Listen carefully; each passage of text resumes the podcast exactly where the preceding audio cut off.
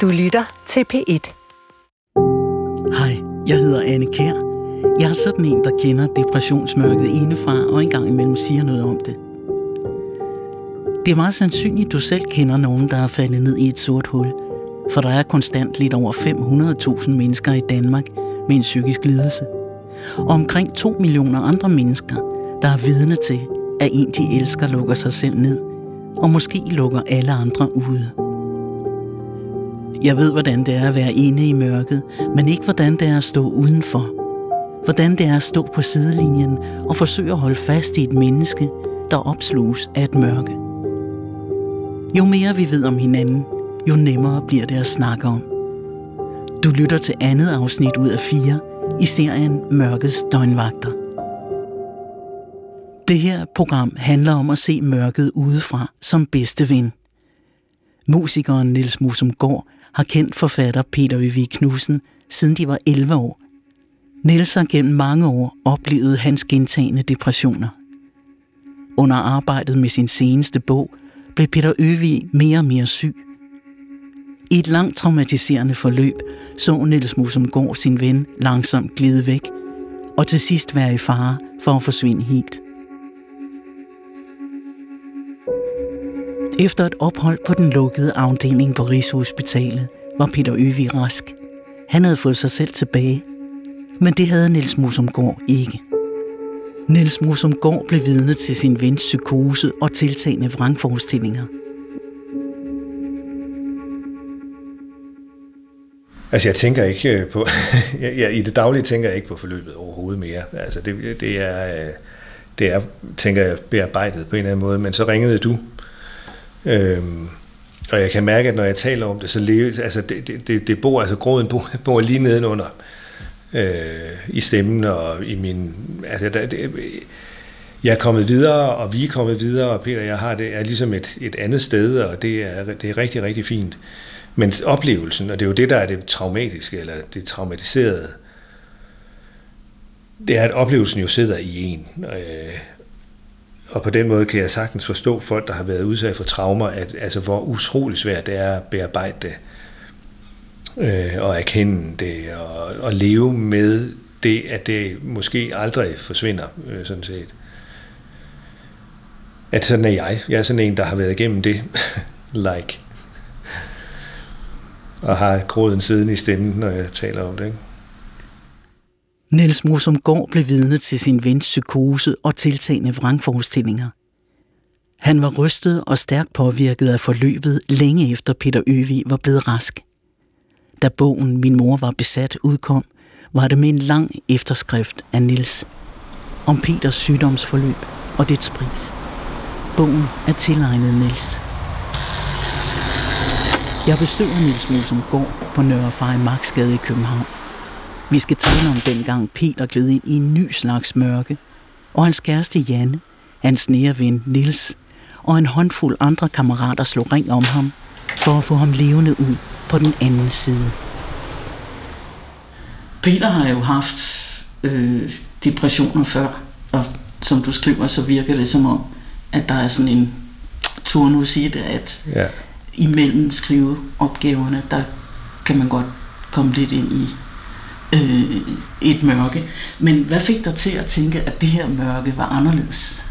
Altså det første atypiske her, det var sådan set, at det, det, det var noget, der dukkede op midt i skriveprocessen. Øh, altså han ligesom mistede modet, eller mistede tråden, eller han blev forvirret over et eller andet. Øh, og det... Øh, så i første omgang tror jeg mest, vi snakkede om det som som et hul i den der skriveproces.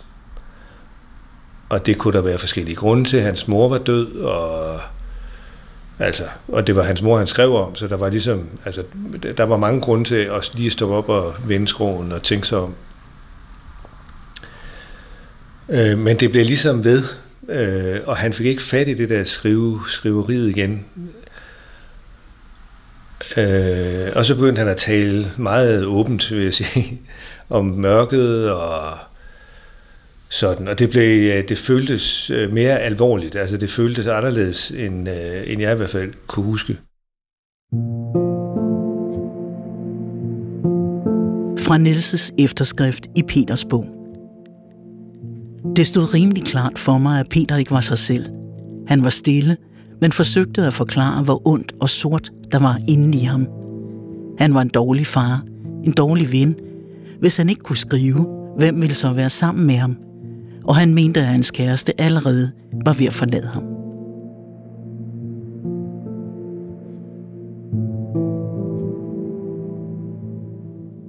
det engagerede jo en, eller det engagerede mig øh, og Janne og selvfølgelig nogle, nogle få øh, nære venner i sådan en bekymring og en diskussion og en samtale, og hvad gør vi her? Og jeg var meget sammen med Peter, øh, gå ture, og, og, og mørket blev ligesom bare være og være. Og så skulle man tage piller, eller skulle man ikke tage piller, og det er svært at forklare, hvad, hvordan, hvad der egentlig følger af hvad, og hvilke, hvilke beslutninger, der følger af hvad. Det var, vi var i hvert fald enige om, at det var noget, vi kunne klare i fællesskab. Altså, det var ikke, der var ikke nogen grund til indlæggelse, eller hvis han tog de her piller, hans psykiater øh, tilbød, så, øh, så skulle det nok gå godt. Øh, og det var ligesom den ting, vi troede på. Piller er godt for mange. Piller kan give ro. Jeg har selv taget psykofarmaka i små 20 år. Nogle gange med et skift fra et mærke til et andet, når jeg fik en ny depression, selvom jeg fik antidepressiv medicin. I skiftet opstod der nogle gange en psykoselignende tilstand, hvor alt var mærkeligt og anderledes skræmmende, end det plejede at være.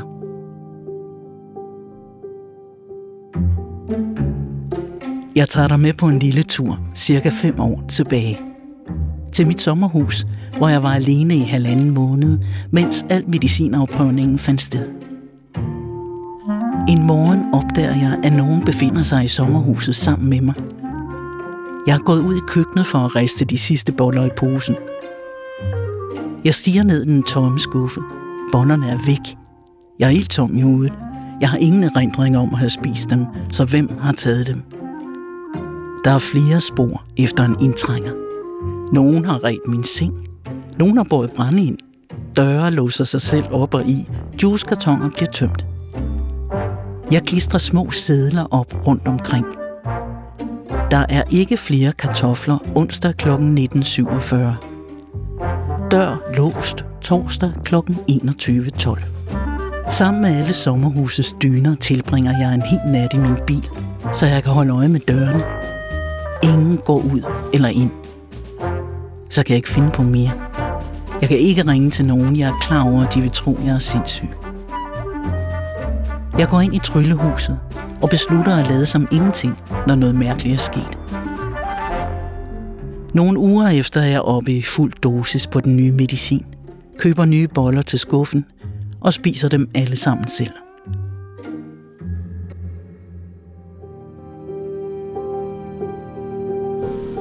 Og så var diskussionen om, hvorvidt han skulle tage dem, og den, det, det forløb altså alt for længe, synes jeg. Øh, og som jeg husker det, så skrev jeg til ham, at jeg, øh, at nu skulle han altså, jeg gad ikke snakke mere om det, hvis han ikke tog de piller. Og så skrev han til mig, at øh, om aftenen han havde taget, øh, at han var gået i gang med behandlingen. Siden de var børn, har Peter Øvig og Niels Mosumgaard dyrket det at gå sammen. At gå en tur. Lidt koldt. Og snakke om stort og småt. Nej, jeg, jeg tror, at det kom bag på mig, at jeg, at jeg reagerede. Altså, jeg blev ved med at på en eller anden måde at reagere og prøve at få det på plads og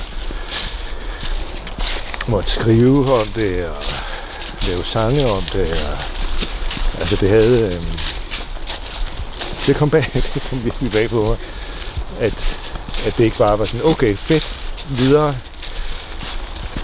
Men der var et eller andet, der havde sat sig i mig. Og hvad var det, hvis du nu går tilbage på det i dag, hvad var det så? Det var simpelthen... Der var det værste. At det, det var frygten for at miste dig, tror jeg. Altså, ja, det, jeg tror helt firkantet, det var det chok. Ja, det tror jeg. Og miste, var det fysisk eller psykisk, eller det kunne være begge dele, eller hvad? Ja, men det var det, at du du faktisk forsvandt. Altså, du, du, var jo ikke dig selv. Du var en anden, og du Du talte også selv om at forsvinde, ikke? Fra Nielses tekst i Peters bog. Min personlige og voldsomme oplevelse var, at min ven led af en depression, som til synlædende kun havde én udgang, selvmord. Depression er en dødelig sygdom. Du skrev et brev til ham om ansvar. Hvor, prøv at fortælle om det brev. jeg blev utrolig bekymret for ham.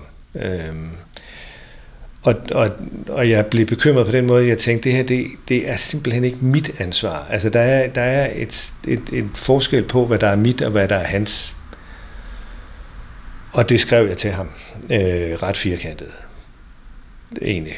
At, øh, at hvilken, den, beslutninger han nu må tage, så, så var det i hvert fald ikke mine beslutninger. Det var hans beslutninger.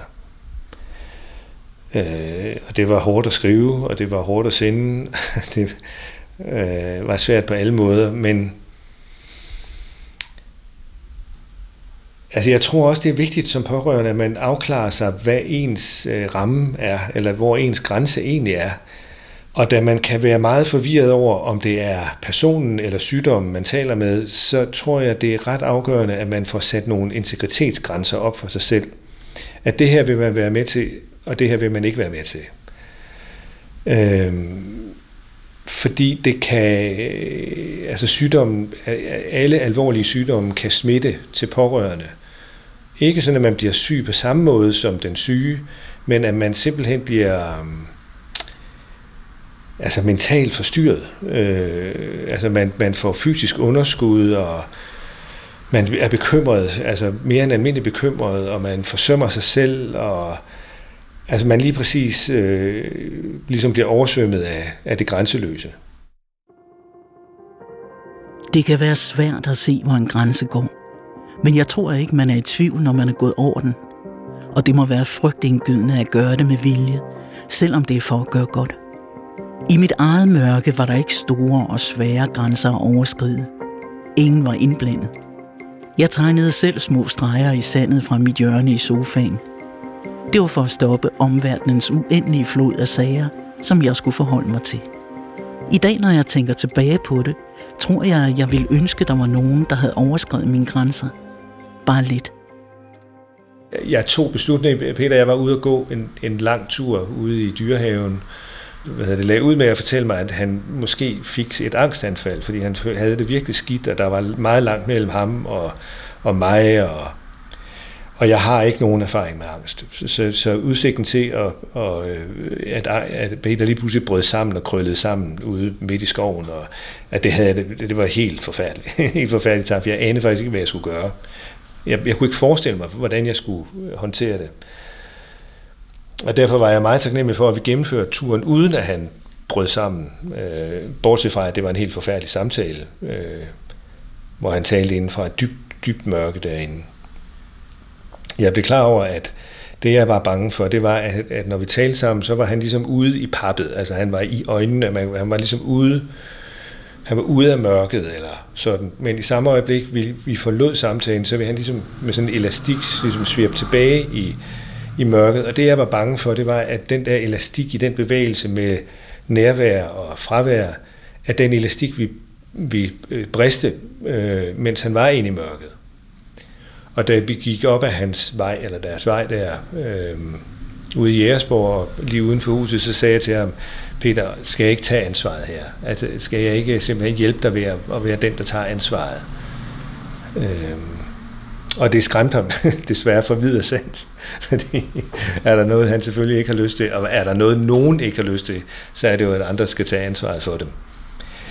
Øh, og så havde vi en lang snak med Janne, Peter jeg og Janne, øh, og vi lavede nogle aftaler, og de aftaler brød, brød han.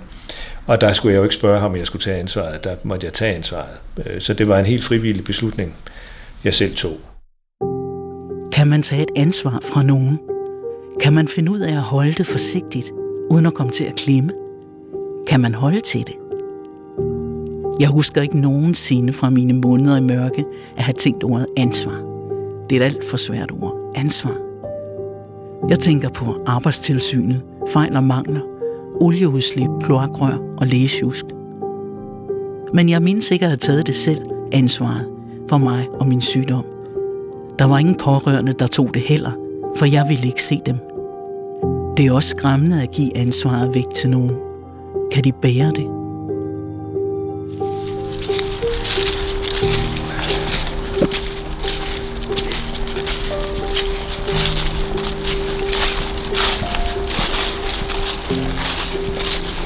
Du fortalte, øh, jeg tror vi var ude og gå en tur i, øh, i forsommeren, hvor du havde hørt en historie om en ven, der havde, der havde den, altså, eller et vennepar, ligesom dig og mig. Ja. Hvor, Det er ikke øh, så længe siden, faktisk. det er ikke så længe Han siden, skrev nej. til mig. Ja. Nå, okay. Men hvor, hvor det havde været meget fatalt på en eller anden måde. Og den historie, den trak tæppet væk, fuldstændig væk under mig.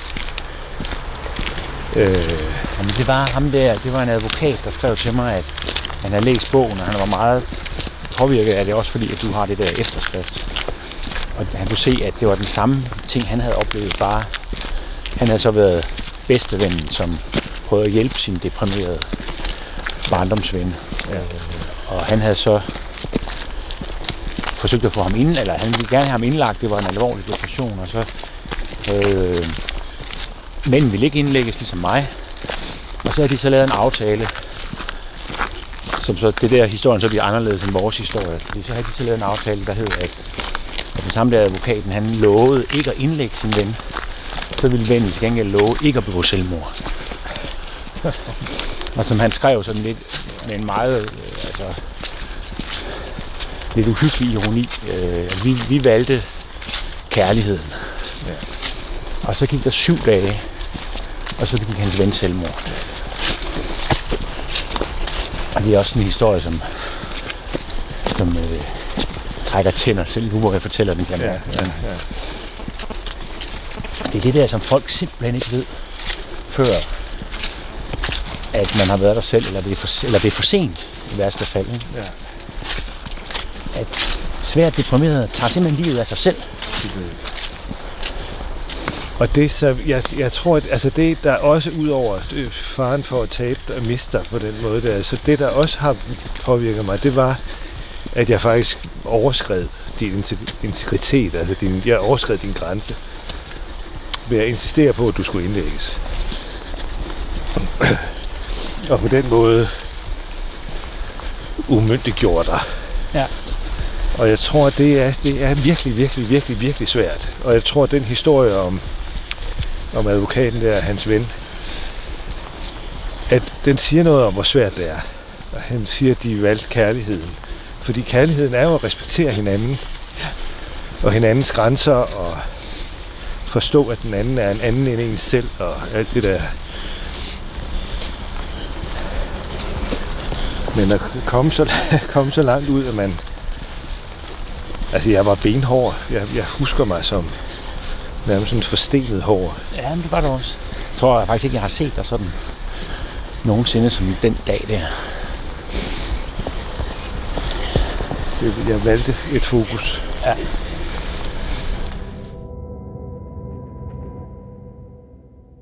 Fortæl mig, hvad, hvad du tænkte dengang øh, Nils tog ansvaret og, og sagde, nu, nu synes jeg, han skal indlægges. Øh, jeg husker det ret tydeligt. Kort tid før indlæggelsen opdagede Peter Øvigs kæreste, Janne Breinholt Bak, sammen med Niels Musumgaard, eller Mus, som han bliver kaldt, at Peter Øvig begyndte at få vrangforestillinger. I første omgang øh, blev jeg helt paf over det. Jeg, kunne, jeg havde meget svært ved at forstå, at jeg ikke kunne tale fornuft med ham. Peter Øvig troede, at hans kæreste havde fundet en anden, og at hun var i gang med at stjæle hans penge. Så på det tidspunkt var jeg mest bare i chok, tror jeg, over, at jeg havde mistet den der tillidsforbindelse til ham. Uden at det rigtig var gået op for mig. Altså jeg tror, det er meget svært, når man sidder og kigger sin elskede i øjnene, og tænker, jamen, du er jo derinde, du er bare meget, meget syg. Og det var det, som Mus også var god til at skærpe hos mig den opmærksomhed, at, at hvis han har den fornemmelse, så er det nu, vi skal indlægge ham.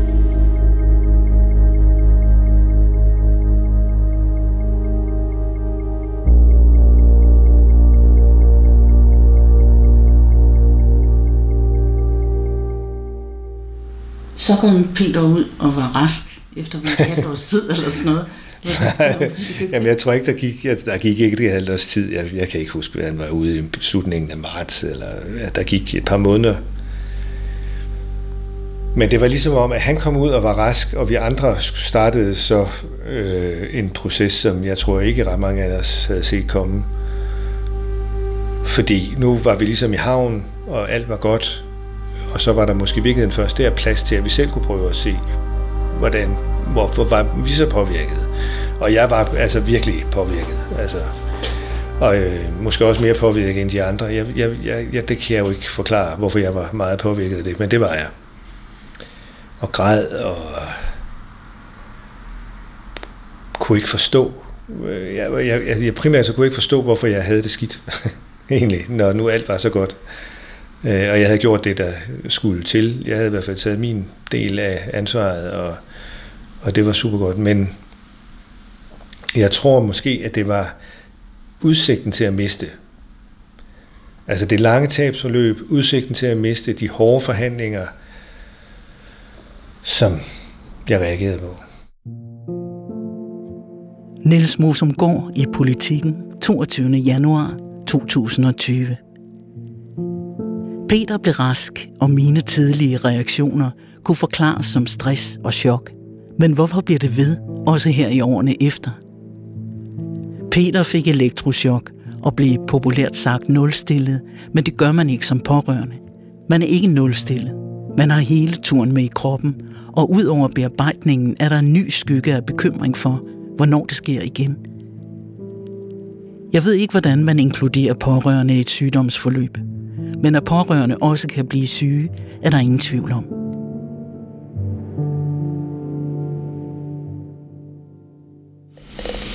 Da Peter så var kommet ud, og I begyndte at snakke sammen igen, og at det forløb der var over, og han havde det faktisk godt og sådan noget. Hvordan, hvordan havde I det så med, at du havde været vred på ham og hård ved ham?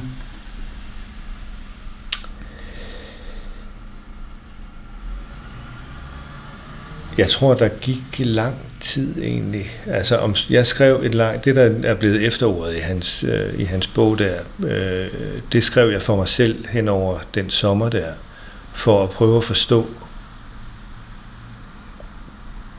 hvad der var sket for mig. Øh, og det viste jeg ham. Øh, eller jeg fortalte ham, at jeg havde skrevet det, og så ville han selvfølgelig gerne læse det, og, og så læste han det. Og jeg tror, at det kombineret med hans børn og hans, øh, hans og Jannes reaktion, ligesom det begyndte at dæmre for ham, at det ikke kun var ham, der havde været igennem en proces, men at omgivelserne også havde været igennem en proces.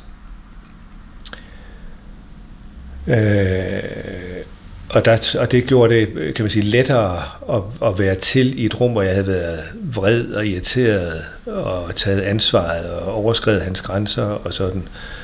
At han også forstod, at, at det her var, han havde ageret igennem et forløb, og vi andre havde været igennem et andet forløb. Og de to ting var øh, asynkrone, så at sige. Men at vi så jo lang tid efter øh, kunne begynde at tale om det som en samlet proces.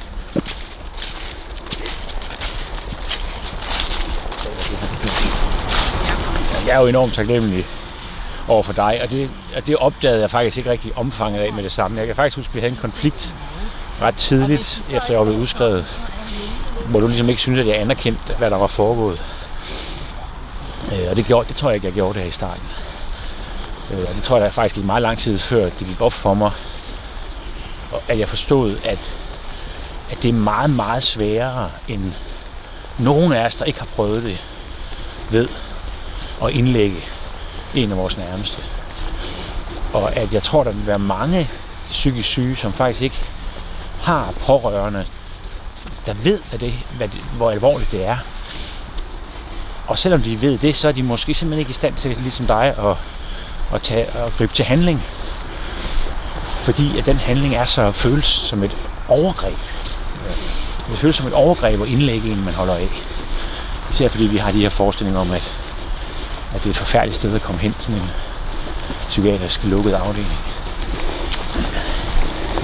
Og hvorfor er det så svært? Altså det, jeg tror, det er det, vi er blevet klogere på her det er det der, at der, man er simpelthen nødt til at handle grænseoverskridende Ja. for at hjælpe. Ikke? Og det er virkelig hårdt. Jeg tænker på, om der egentlig er andre situationer.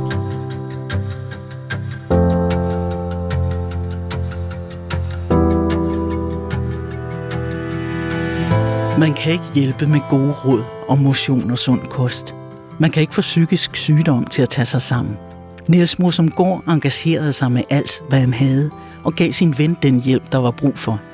Det var rigtigt og overvældende og grænseoverskridende på samme tid, og det kostede lang tids bearbejdning for Niels. Pårørende er den bedste medicin, mener foreningen Bedre Psykiatri. Det er måske rigtigt, men de er også en her af almindelige mennesker, der nogle gange bliver nødt til at finde vej ud af umulige situationer og modtage de ar, det giver. Serien her, Mørkets døgnvagter, handler om at gøre de pårørende synlige. I det næste program møder du Maria. Hun er gift med Jesper, som blev så syg af angst, at han stort set ikke kunne andet end at ligge i sin seng. Maria var højgravid. Maria passede på huset, de to børn, sin mave og Jesper, men ikke på sig selv. Jesper og Maria har aldrig fået snakket om, hvor hårdt det var for dem begge. De fortæller deres historie i næste afsnit af Mørkets Døgnvagter. Tak til Niels Mosumgaard, Janne Breinholt Bak og Peter Øvig Knudsen for at dele deres historie. I redaktionen var Mette Willumsen og Sara Røykær Knudsen. Redaktør Jesper Langballe, og jeg hedder Anne Kjær.